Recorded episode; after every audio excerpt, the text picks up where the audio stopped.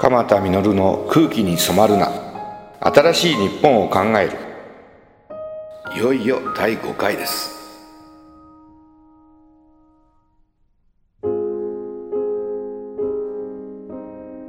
命人権教育医療健康生き方のヒント。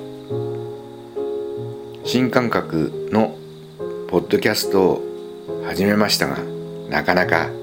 うまくいきません。硬いですね硬いですね。肩の力がちょっと入っちゃってるんですかね、えー、ちょっと柔らかくいきたいと思います。今日は役に立つお話です。亜鉛不足があなたの命を奪う。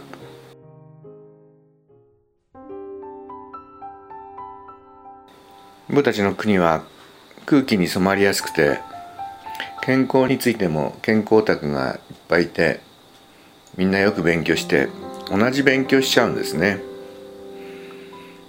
健康の中で亜鉛というのがテーマになることは比較的少ないです。健康が大好きな人でも健康をよく勉強している人でも亜鉛について気を使っている人はおりません。とても大事なミネラル物質です。今日は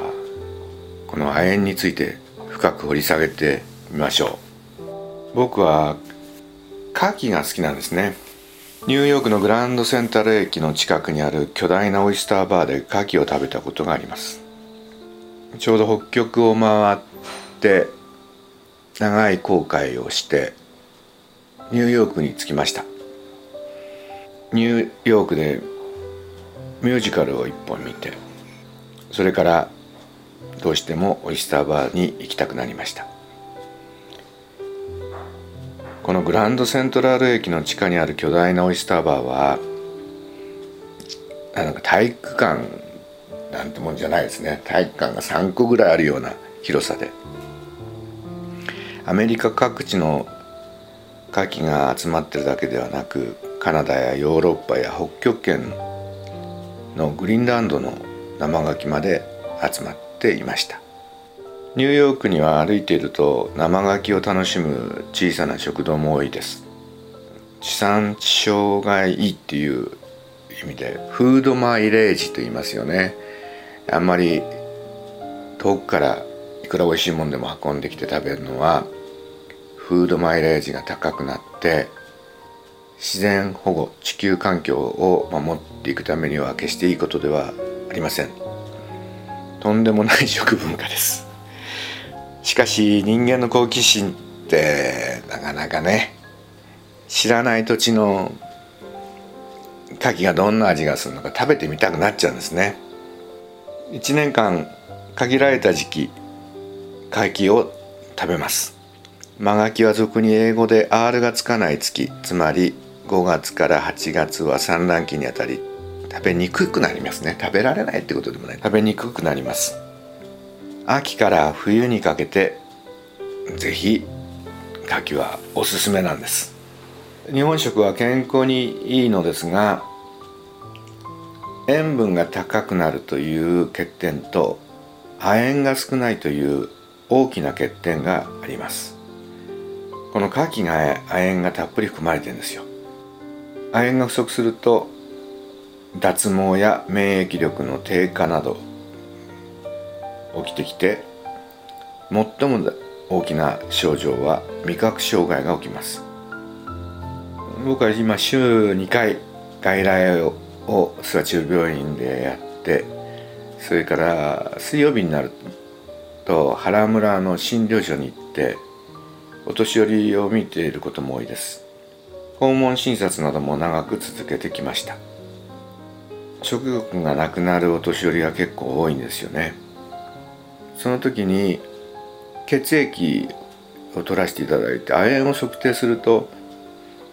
亜鉛が少ないために味覚がおかしくなってなんか何を食べても美味しくなく感じてるうちに食欲が落ちてきてしまっているお年寄りが多い。食欲が落ちちゃうと悪循環でさらに亜鉛が低下します。日本の内科医の中にはこの亜鉛のことが頭に入ってないドクター結構いるんですよね。日本の医学教育の中で亜鉛不足による症状なんていうのをあまり勉強してこなかった時代が長く続いたんです。最近は違います。最近は亜鉛に興味を持っているドクターも少しずつですけど多くなるただまだ亜鉛のことがいろんな症状の中で鑑別診断ってドクターの頭の中ではこういう症状があったらいくつかのこういう病気のうちのどれかを考えるとか頭の中で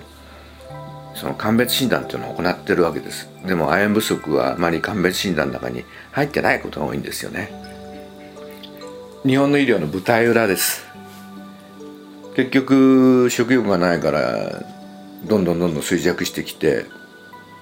体が弱ってくると飲み込みも悪くなって誤嚥なんか起きて誤嚥性の肺炎を起こしちゃったりするともうこれだけ食欲がないと胃ろうを置きましょうかなんて勧められて胃ろうという胃に穴お腹のとこにねちょっと穴を開けてそこにチューブを入れて流動食を流していくわけですけどものすごく簡単にやれ安全にやれるようになったんですよ内視鏡を使って。ですから以前よりものすごく簡単にご家族に説明してご家族もよくわからないからお医者さんに言われちゃうともう食欲もないし色置くしかないんじゃないかってつい思っちゃうんですね。でこの時にもう一歩手間って亜鉛が足りてるかどうかって思うことが大事なんですね。色置くとまたどんどん悪循環進むんですよ。喉を通っていかない喉越しを味わえないお年寄りって栄養は十分胃ろうから言っててもなんか生きてる喜びを感じなくなっちゃうんですよね。不思議です。食べるってことはとても大事なことで同じ栄養素をお腹から直接胃ろうでチューブを入れから入れればなんか栄養のカロリーとか栄養成分は十分のはずなのになんか元気が出てこないんですよ。でその一番初めのきっかけ悪いサイコロが振られる一番初めのきっかけがこの亜鉛不足であることが多いんです。食べれないでしょ？ょと認知症にもう進行してったりするんですよ。なんかもうダメだなって家族なんかも残念に悲観的に思い出すんですよね。家路が暗くなっちゃいますよね。から色を置いては見たんだけど息子さんが本当にこれで自分の親父のためになったんだろうかなとかって自分はあのドクターと相談して許可をしちゃったんだけど本当に良かったのかななんて人生の悩みを持ってしまうこともあるんですよね。そんな色を置く前に亜鉛の量を測ってみるってとても大事なことです。それはあの若い人がファーストフードだとか即席ラーメンだとかそういうものばっか食べているとこの亜鉛不足も起きるんですよ。だから若い人の病気でもあるわけです。もちろん忙しく働きすぎているあなたの問題でもあるわけです。亜鉛は薬で補うことも十分できるんですけど食事から上手に取り入れることが大事なんです。圧倒的にいいのは牡蠣ですよね。豚のレバーなんかもいいです。牛肉。パルメザンチーズなんかもいいですね。ココアなんかにもこの亜鉛がよく含まれていると言われています。またあのいずれその牡蠣の食べ方もねお話ししようとは思うんですけども牡蠣は一番はまあカレーに入れたりとかシチューに入れたりとかえー、それから牡蠣鍋ですよね。一番簡単で美味しいのは牡蠣鍋です。でもちろん牡蠣フライうまいですよね。フライがうまいんだけどもあのマヨネーズなんかつけてとかあるいは牡蠣フライでタルタルソースをつけてなんて本当にうまいですよね。でもあのフライが老化物質 AG AGE というアドバンスドグリケーションエンドプロダクツという終末糖化産物っていうのをこう作るんですよ。これは最近脚光浴びてるんですけどメイラード反応ってこう糖とタンパク質を加熱した時にこうきつね色にこうなって一見美味しそうに見えますよね。でそれが老化物質 AGE というのを作ってしまう。これを多く食べる人の方が早く老化が起きてくる。アンチエイジングをしていくためには、まあ、できたらもう柿フライではなくて柿鍋のがいいんですね。またあのー、メイラード反応とか AGE については時間を変えて お話をしましょう。今日はとにかく牡蠣をしっかり食べてもらうと。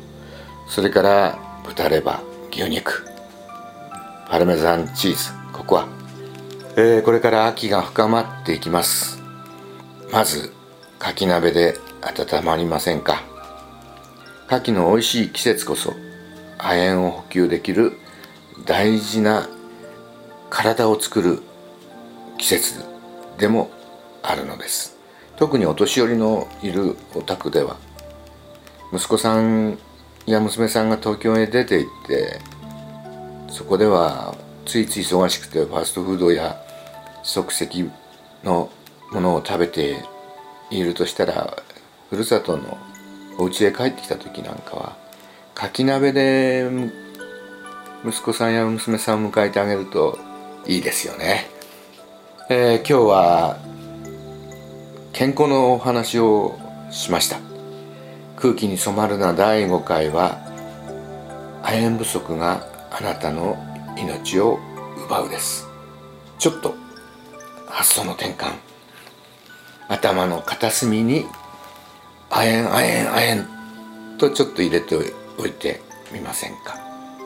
第6回空気に染まるな。次回はちょっと面白いです。内緒です。また来週。